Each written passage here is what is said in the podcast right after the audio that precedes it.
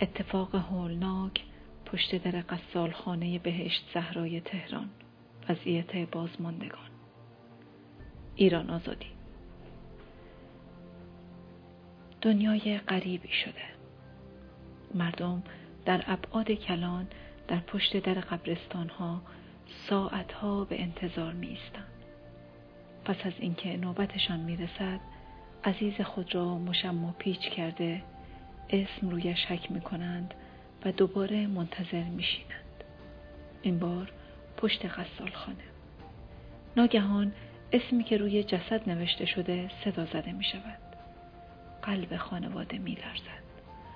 با زانوهایی لرزان برمیخیزند و می‌گوید پدر من است برادر من است فرزند من است این یکی از همه بدتر است فرزند من است دختر جوانی به همراه پدرش برای دفن برادرش آمده بودند پدر هوش و حواسی نداشت و مستمر روی زمین خط می‌کشید.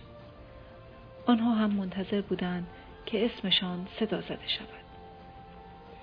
دخترک خیلی گریه می‌کرد ولی پدر هیچ گریه نمی‌کرد و فقط روی زمین خط می‌کشید. خط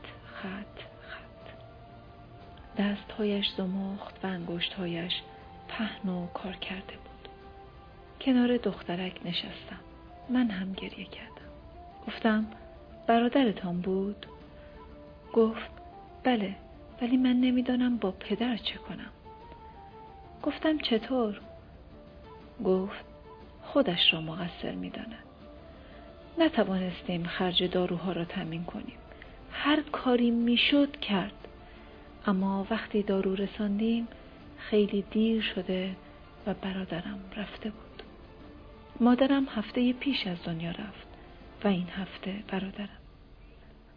قبل از طلوع آفتاب برای کفن و دفن آمده ایم اما هنوز اینجاییم. به ساعتم نگاه کردم. ده صبح بود و خورشید مستقیم مغز ما را نشان کرد. ناگهان اسمی را صدا زدند اینجا کسی خوششانس است که زودتر بتواند عزیزش را به خاک بسپارد. پیرمرد تمام قد بلند شد و گفت پسر من است پسر من است داروهایش را آوردم. و با یک کیسه دارو جلو دوید. همه ما گریه می کردیم. قصالها خسته و پریشان بودند. جسد را چند نفر برداشتند و پیرمرد و دخترش در پی جنازه روان شدند. در یکی از قبرها طبقه اول دفنش کردند. چون طبقه اول رایگان و برای فقراست پدر نمیگذاشت دفنش کنند و فریاد می‌زد دارو آوردم چه کار می‌کنید؟ و با دفن کنندگان گلاویز شده بود. جنازه رها شد و به گودی عمیق قبر افتاد. خودش را روی جنازه انداخت. هر کاری کردن که فاصله بگیرد می‌گفت پسر من است. دخترک نزدیک شد و او را جدا کرد. معلوم نیست چه چیزی در گوش پدر گفت که بلند شد و از کنار قبر کنار آمد. دختر هم دیگر نایستاد و جسد را به خاک سپردند. اینجا همه آرزو می کنند زودتر از شر این زندگی خلاص شوند. آخر این چه زندگی است؟ جنازه را دفن کردند. ما هنوز منتظر نشسته بودیم. دختر دنبال کت پدرش آمده بود. کت را به او رساندم. هر کس به وسع خودش پول در جیب های پیرمرد گذاشته بود. اما دیگر چه فایده؟ دختر که چشمهایش متورم شده بود گفت همه ایمان واکسن برکت زده بودیم و یکی یکی داریم میمیریم. مادرم هفته پیش دو برادرم ماه گذشته مردن کت را تن پدرش کرد و مثل یک بچه دست پدرش را گرفت و با هم رفتند.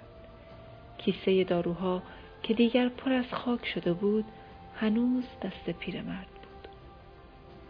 هنوز سرم داغ است. واکسن زده بودند؟ بلند گفتم لعنت بر تو حرومزاده بیشرف که برای منافع خودت ورود واکسن رو ممنوع کردی.